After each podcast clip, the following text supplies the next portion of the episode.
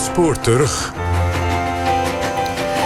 In 1638 opende op de Keizersgracht in Amsterdam... de eerste officiële schouwburg haar deuren. De grote vraag was nu, wat moeten we gaan spelen? De stukken die Vondel, Hoofd en Bredero maakten... waren redelijk populair... maar het publiek werd pas echt wild enthousiast... toen de eerste Spaanse stukken werden opgevoerd. Uit het land dus waarmee de Nederlanden nog in oorlog waren.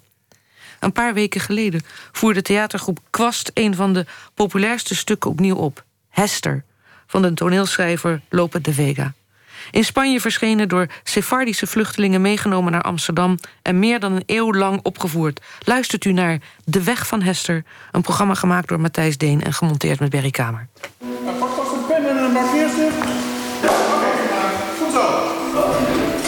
Ehm, het stuk wat we, uh, we spelen heet Hester. Het is een bijbelboek en het uh, wordt uh, tijdens het Joodse feest Purim nog altijd ook uit de Torah voorgelezen. En het gaat over het Joodse volk is in ballingschap in Perzië, Parsische land wordt het hier genoemd. Um, en in die ballingschappen woont ook een Hester, een, jonge Jodin. En haar, haar ouders zijn dood. En ze heeft een oom, een voogd, die heet Mardocheus. En uh, er is een koning, die heet Azueros. Um, en die heeft een lief, zijn mooie koning Vasti.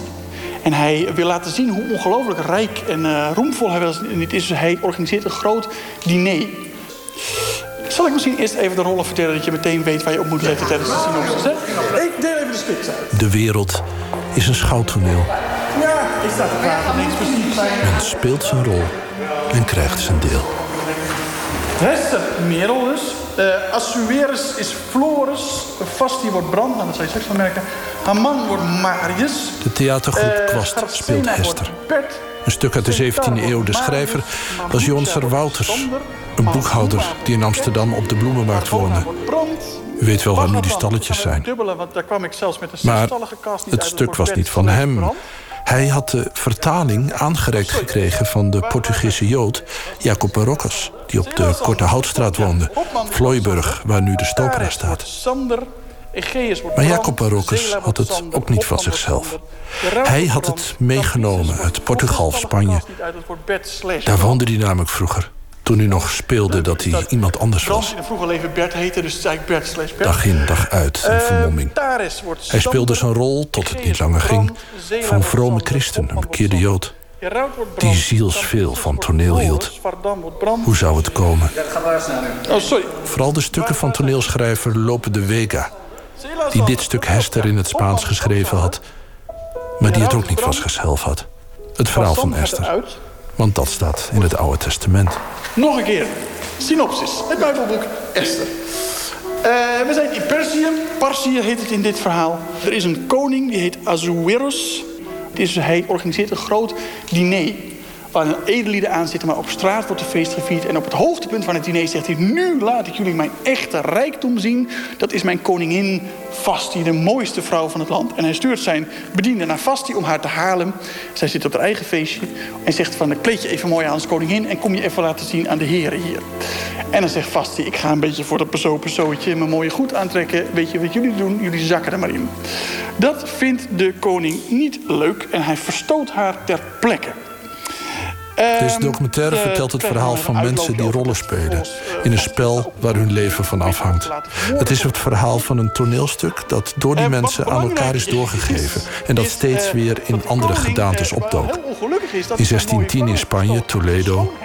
30 jaar later op zolders van Sephardische Joden in Amsterdam... In 1659 in de Schouwburg, toen nog op de Keizersgracht. En in 2017 in de Uilenburgschool in Amsterdam. We laten gewoon alle schone maagden van het land opdraven naar het paleis... ongeacht rang of stand, en dan mag u kiezen. Dus er komt een soort modeshow halverwege... en dan kiest hij uiteindelijk voor de Joodse Hester. Maar het mag niet bekend worden dat zij Joods is... Um, want al snel blijkt dat haar man, de grootvizier, de belangrijkste man naar de koning, um, die heeft een hekel aan Joden. Je, het, stelt een datum vast in overleg met de koning dat het hele Joodse volk wordt afgemaakt. Dat, de Joden zijn in rouw, gooien as op hun hoofd en huilen en slaan. En de koningin ziet haar oom, wat niemand weet dat dat haar Joodse oom is, ziet dat buiten het hof gebeuren en laat informeren wat is er aan de hand. Daar komt het nieuws binnen, alle Joden worden uitgeroeid door hem. Maar ze weten en... nog steeds niet dat ze Joods is? Nee, dat weten ze niet. Nog steeds? En met een geheime Jodin. Het is een bekend dus verhaal, de Joodse heldin Esther. Die verkozen wordt door de Persische koning om zijn koningin te worden. En in die positie op slimme wijze de jodenvervolger Haman weet uit te schakelen en het Joodse volk voor ondergang besluit de koning onmiddellijk dat jij op de brandstapel moet en je wordt vermoord. Nou, die brandstapel, je wordt gewurgd. Hele mooie scène waar Ina halverwege je tekst ook wordt afgebroken. Dus, het toneelstuk dat artistiek leider Imre Béchanger hier aan de acteurs ontvouwt... werd in 1659 voor het eerst in Amsterdam opgevoerd. En het werd zo'n groot succes dat het meer dan een eeuw op de speellijst zou blijven terugkeren. Rembrandt, die bij de première was, schilderde de sleutelscène. Jan Steen ook. Hij schilderde er zelfs meerdere versies van. Maar er is iets vreemds aan dat stuk. En daarvoor moeten we terug naar 1610, naar Toledo, naar het land, Spanje, dat al ruim een eeuw bezig was zijn Joden of te bekeren of uit te roeien. En juist daar kiest een van de populairste, zeer katholieke toneelschrijvers, Lope de Vega, juist voor dit verhaal van Joods verzet en overleving. Lope, Lope de Vega, ¿qué haces tú aquí, poeta del demonio? Lo siento, amigo, pero no tengo tiempo ahora mismo. Dat jaar was uh, in ieder geval een moeilijk jaar. Um, um, de jaren van tevoren waren er allerlei familieleden overleden. Dus uh, psychologisch en emotioneel gezien best zwaar. Hij was ook uh, een van de... besloot om toch zich te wenden tot het religieuze. Dus dat is wel een belangrijke stap in die tijd. Daarna zien we dat hij weer op vertrouwde pad achter de rokken gaat. Literatuurhistorica Jolanda Rodriguez Perez ehm, is gespecialiseerd in het Spaans toneel in de Nederlanden in de Gouden Eeuw. Volgens mij in 1608 was hij ook uh, begonnen om uh, bepaalde functies als uh, familiaar van de Inquisitie te, te vervullen. Dus hij moest ook ja, teksten controleren, bijvoorbeeld, om te zien of ze gepubliceerd konden worden enzovoort enzovoort. Natuurlijk was hij, zoals veel andere Spanjaarden van de tijd, heel gelovig. En, maar wat we ook niet moeten vergeten is dat van hem wordt gezegd, dat weten we niet, dat hij van converso familie was. Dus ook van misschien een bekeerde eh, Joden. Dus dat ook dat speelde in zijn familie. En ehm, dat is ook een heel. Um, een van de essentieelste en meest belangrijke aspecten in, in hoe de Spaanse maatschappij toen functioneerde. Want een begrip dat essentieel was, was limpieza de sangre, bloedzuiverheid. Dus je moest en oude christen zijn, cristiano viejos zijn... om bepaalde functies te vervullen en posities te, te, bereiken in, in Spanje in die tijd. Dus je moest altijd laten blijken dat je geen Joodse uh, bloed had... en dat je geen Moorse bloed had in je, in je aderen lopen. Hè? Dus dat betekent dat het inderdaad, als hij inderdaad uh, converso was geweest... van, uh, inderdaad, van bekeerde Joodse afstammelingen. Je kunt je inderdaad afvragen hoe reageert men eh, tegenover de, die, die achtergrond. Hè, dan ga je dat verhullen om te bewijzen dat je het niet was. Dus die dubbelzinnigheid in identiteiten, die begint al bij lopen eigenlijk. Ja. Maar goddank in die gespannen samenleving was er de ontlading van het toneel. Die vernieuwde kunstvorm die heel Europa binnen een generatie veroverd had. Van arm tot rijk, ze stroomden toe, ze dromden samen. Ze staarden en joelden en schreeuwden naar de acteurs. Het stonk enorm. Dat, dat is het eerste wat bij mij... Ik denk, maar wat een uh, ongeregeld zootje daar... met allemaal slecht gekamde, uh, stinkende mensen. Ik, uh, ik zit hè, lekker boven. Bij, ik sta niet met de mosqueteros, want ik ben klein. Dus anders word ik verpletterd door die mannen. Ik zit bij de vrouwen lekker boven. En dan, ja, dan denk je... Wauw, heerlijke verlichting. Alleen maar met, met kaarsen. Wat ik nu aan het zien ben zo aangrijpend is dat iedereen echt bij de adem zit te kijken naar een heel erg spannend moment. Voor de rest was het inderdaad, uh, en dat weten we, dat, het was echt een ongelofelijke herrie. Want iedereen dacht van ja, commentaar geven op de acteurs en, enzovoort enzovoort. Dus waar nee, niet doen en jij en bla bla bla. Dus volgens mij, als we daar zouden zitten, iedereen ik, ik kan me gewoon voorstellen dat iedereen meegesleurd was door, die, door dit moment van, van erkenning. Van weten van, jeetje, ze is Joods. Of jeetje, hij is de vader van de zoon, van de buurman, van de hond, weet je. En dan komt iedereen, oh verrek, verrek. Dus dat soort momenten. Wie ben je echt als de wereld een schouwtoneel is? Schik je je naar de rol die je speelt... of blijf je de persoon die je verhult, de acteur die zijn rol speelt... maar die ondertussen beter weet? Ik ga u voorstellen aan een jonge converso in het publiek, een kind nog... Hij woont ergens op het Iberisch Schiereiland, in Portugal of in Spanje. Hij gaat netjes naar de kerk, net als zijn ouders, zo grote ouders. Maar er is iets niet goed. Ze zijn bekeerlingen, ze waren Joden ooit. De jonge Jacob, hij heet Jacob, Jacob Barokkes...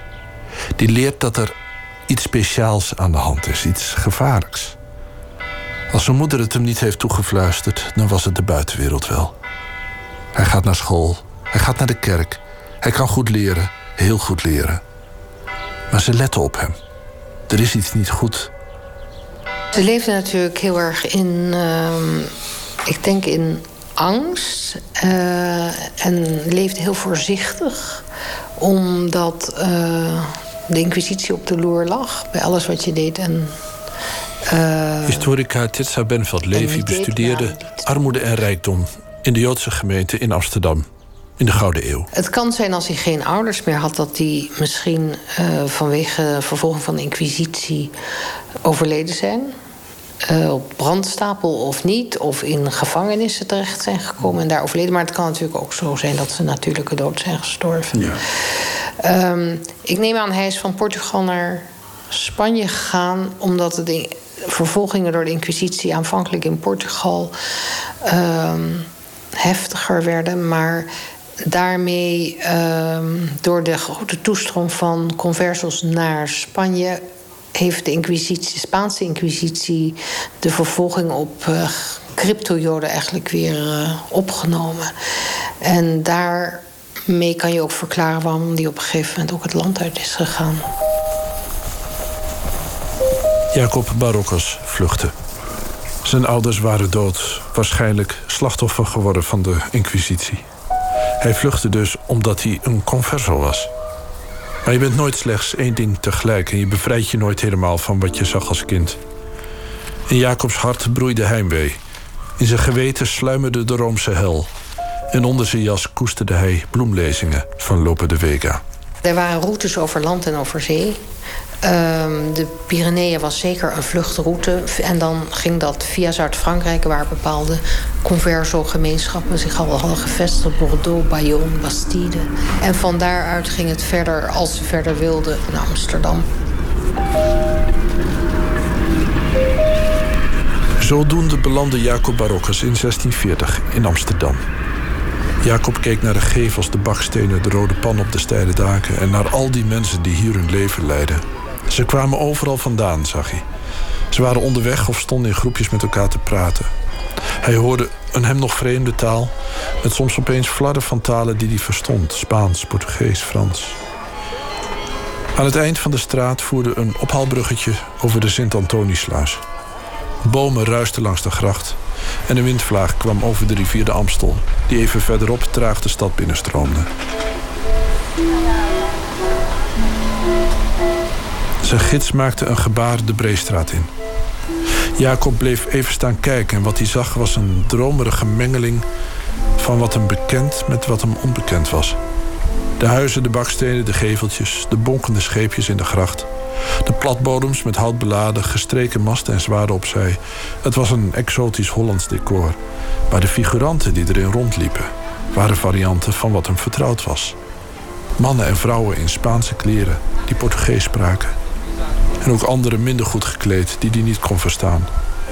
Bijna allemaal duidelijk openlijk Joods gewoon op straat. Het was zo heel anders dan andere steden. Men wist heel goed hoe het overal was. Kijk, Venetië was... Heel veel steden waren de Joodse bevolking betreft... waren um, onderworpen aan allerlei beperkingen. En dat was in Amsterdam niet zo. Je kon komen, je kon gaan, ook Joden. Er was geen ghetto, er was geen numerus fixus. Geen specifiek beperkt aantal Joden dat daar zich nog vestigen. En dat zijn toch ook wel gemeenschappen vol heimwee?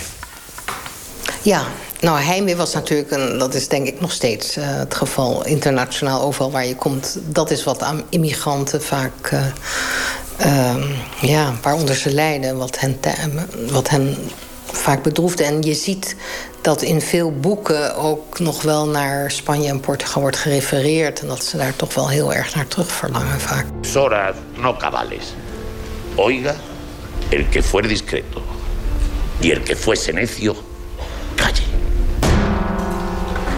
theater bood een uitkomst. Ja, nou ja, theater, daar waren ze helemaal dol op. Überhaupt de uh, Iberische cultuur, daar hielden ze zich sterk aan vast. Theater was daar één exponent van en daar uh, hebben ze zich uh, heel erg op gestort. Uh, boeken zijn herdrukt van Spaanse auteurs en, en dus ook ten, opgevoerd. Dadme la cruz. Quiero que sea el farol. We moeten ons voorstellen dat er op zolders werd gespeeld. Uh, in huizen. Er was geen officieel theater. Maar er werden ruimtes ter beschikking gesteld voor het eigen erfgoed. is de stem van literatuurhistorica Olga van Marion. Kenner van het Spaans toneel in de Nederlanden in de Gouden Eeuw. Er zijn ook enkele aantekeningen daarvan. Uh, bijvoorbeeld dat er zoveel herrie werd gemaakt bij, het, bij de opvoeringen op de zolders. Dat de buren over de herrie. Het was natuurlijk spectaculair toneel. De huizen waren daar ook niet voor ingericht om met zoveel mensen naar toneel te kijken. Bovendien was het de gewoonte om uh, ook actief als toeschouwer uh, je te betrekken in het toneel. Je schreeuwde ja of nee. Je waarschuwde. Je liet je afkeur horen. Je liet uh, horen wanneer je het ergens wel mee eens was. Wanneer je het bewonderde. Al dat Spaanse en Portugese gedoe op Amsterdamse zolderkamers... het speelde zich af in de jaren 40 van de 17e eeuw. De republiek was er geen oorlog met Spanje. Het burengerucht was in het Spaans en dat was dus de taal van de vijand.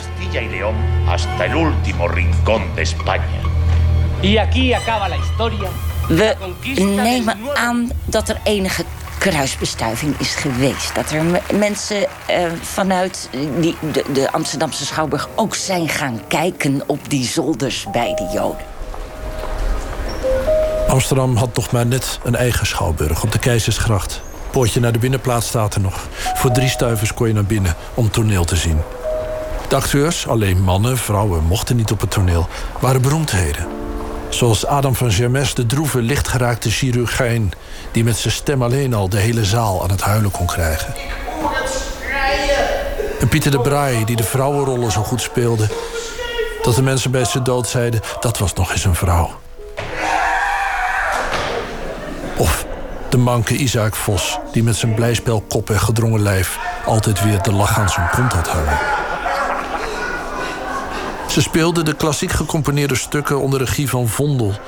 En als ze geluk hadden van Jan Vos, de schouwburgagent die als eerste de klassieken aan zijn laars lapte en het publiek gaf waar het het meest behoefte aan had. Geweld, vreedheid, baby's die te pletten vielen, afgeslachte personages die als pudding werden opgediend. Iedereen in het publiek had wel wat meegemaakt. Iedereen was vertrouwd met geweld.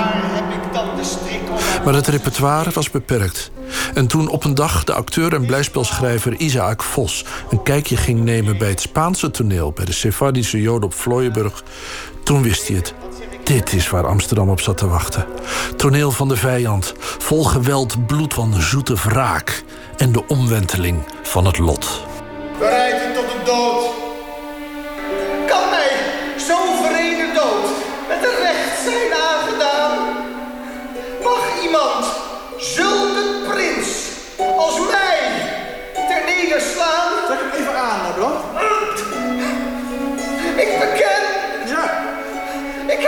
Het publiek moet daar alles in hebben gezien waar vanuit hun eigen frustratie tegen onderdrukking, tegen heersers, of dat nou Alfa is of wie dat dan ook is geweest, ehm, de onderdrukker de, die zelf wordt onderdrukt. Het is het uh, boontje komt om zijn loontje. Absoluut, absoluut.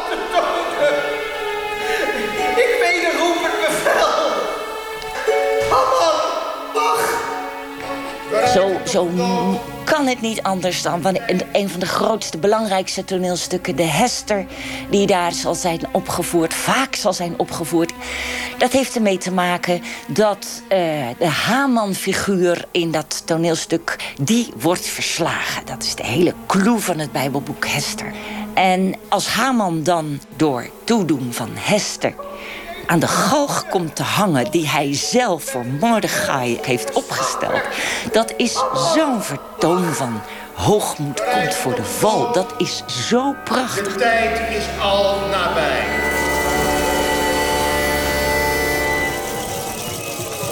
Tachtig jaar waren de Nederlanden al in oorlog met Spanje... maar Spaans spreken, homaar.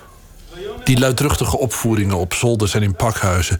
De acteurs, de regisseurs, de dichters die kwamen kijken... zagen wel dat hier iets nieuws aan de hand was. Maar verstaan konden ze het niet. Nu trof het dat er onder het publiek een jonge man was. Nog maar net vijf jaar in Amsterdam. Die in de tussenliggende tijd het Nederlands zo goed onder de knie had gekregen... dat hij uitkomst kon bieden. De blijspelacteur Isaac Vos, die met zijn jichtige voeten de trappen naar een van de toneelzolders had beklommen en diep onder de indruk van wat hij had gezien na de voorstelling rondkeek, kreeg hem in het oog. Een arme sloeber, dat zag hij zo wel, maar toch zo netjes mogelijk gekleed. Donkere kleren, donker haar, donkere glanzende ogen. Hij stelde zich voor. Jacob Barokkes, zei hij. Vond u het mooi?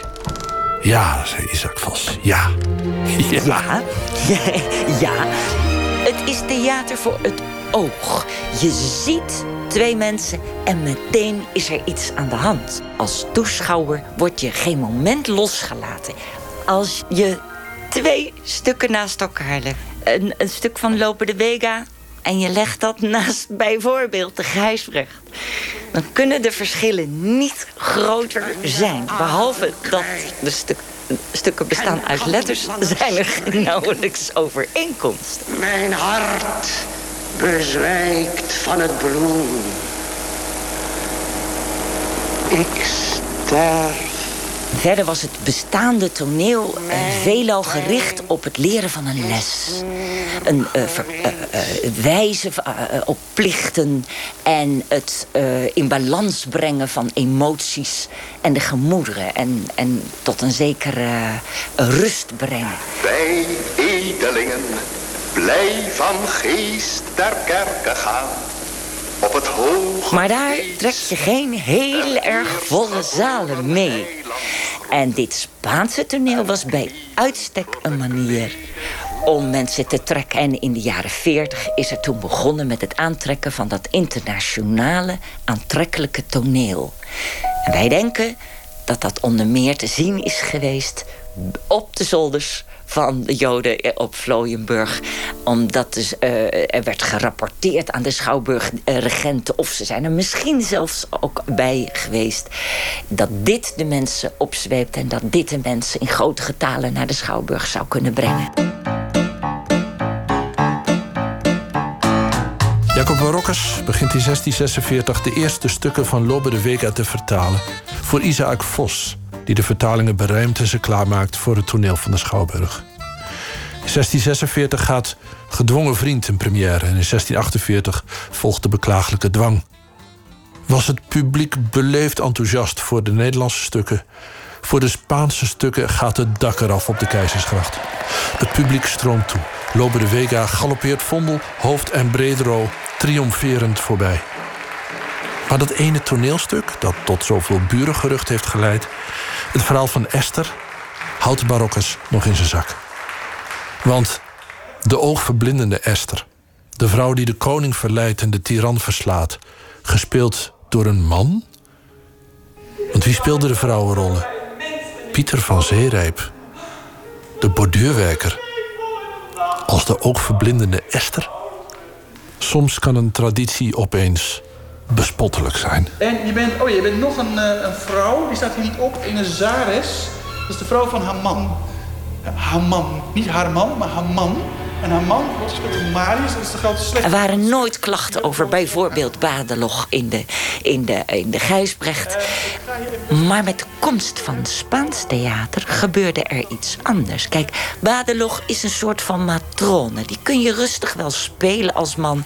Zij zit uh, op een stoel, uh, is in slaap gevallen op kerstavond, ontwaakt en, en huilt dan om, uh, over haar droom. Dat is door een man te spelen. Ik van hem schei, wij komen nimmer samen. Maar laten we bij dat ene voorbeeld blijven van de Hester. Als je een uh, vrouwenrol moet uitbeelden waarin je zo mooi bent dat de koning van het Perzische Rijk, Assuerus, jou verkiest boven honderd andere vrouwen, dan is het misschien wel bespottelijk om dat door een man te laten uitbeelden hoezeer hij ook met zijn pruik en zijn uh, geschoren benen wa waarschijnlijk zijn best heeft gedaan om een vrouw te lijken.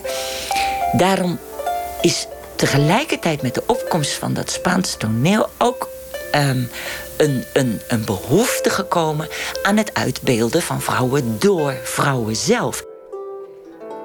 In 1655 was het zover. De heren van de Schouwburg engageerden voor het eerst vrouwen aan het toneel. Waaronder Ariane van den Berg en Suzanne van Lee. Jacob Barocas had onderhand vijf stukken van Lope de Vega vertaald.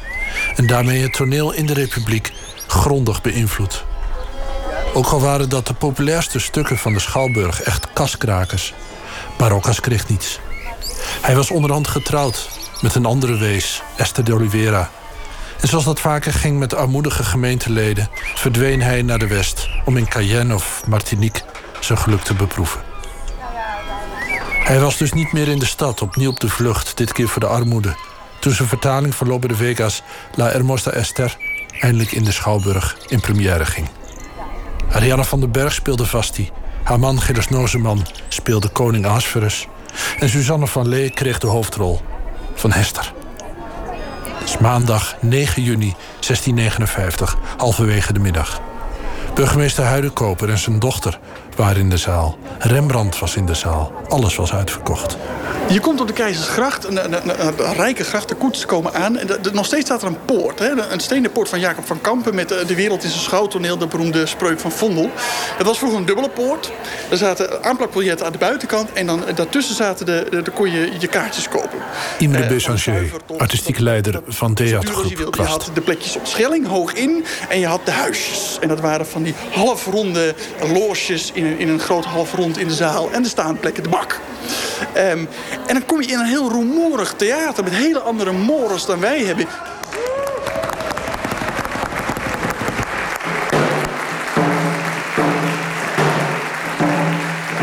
Het gaat om wat er in de zaal gebeurt. Het is een sociaal evenement.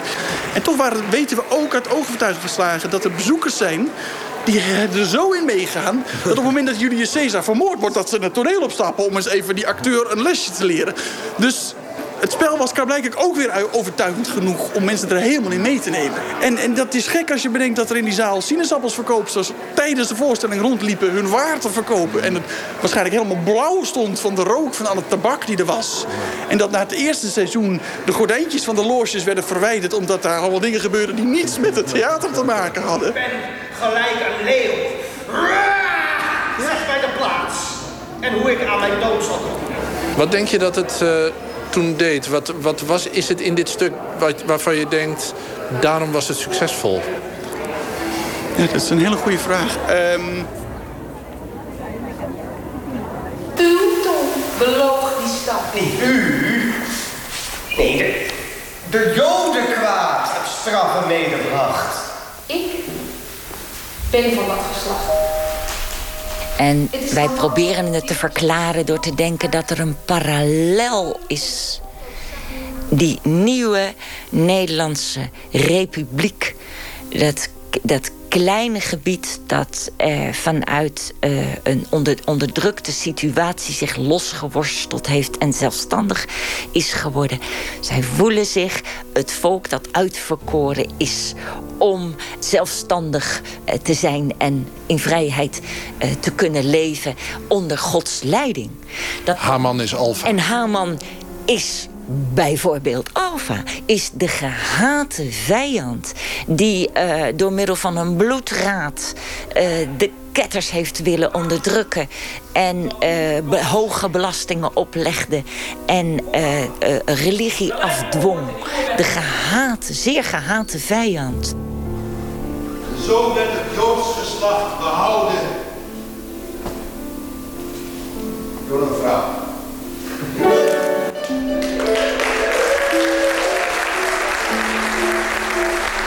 Tot eind 18e eeuw werd de Hester opgevoerd in Amsterdam. De opvoering door Theater Kwast in 2017 stond dus in een ruim 100-jarige traditie. Jacob Barokkes kwam in 1661 berooid terug uit de West. Hij zou nog twee toneelstukken van Lope de Vega vertalen, maar stierf in het rampjaar 1672 en werd begraven op de begraafplaats in Oudekerk. Hij werd 55 jaar. Toen zijn vrouw Esther elf jaar daarna overleed, werden haar spulletjes bij Opbod verkocht. Jacob's Spaanse boeken, het waren er vijf, werden gekocht door zekere Jacob Belmonte. Suzanne van Lee, die Hester speelde, zou nog spelen tot in 1685. Januari 1700 overleed zij. Ook al had ze 15 jaar niet meer gespeeld. Toch werden de klokken van de Dam twee uur lang aan één stuk voor haar geluid. Alsof er een staatshoofd werd begraven die het Nederlandse volk van zijn onderdrukker had bevrijd.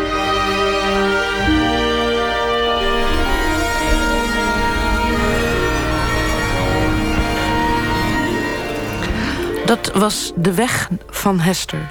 Een spoor van Matthijs Deen, gemonteerd met Berry Kamer. Met speciale dank aan de theatergroep Kwast... die speciaal voor deze documentaire De Hester hebben opgevoerd.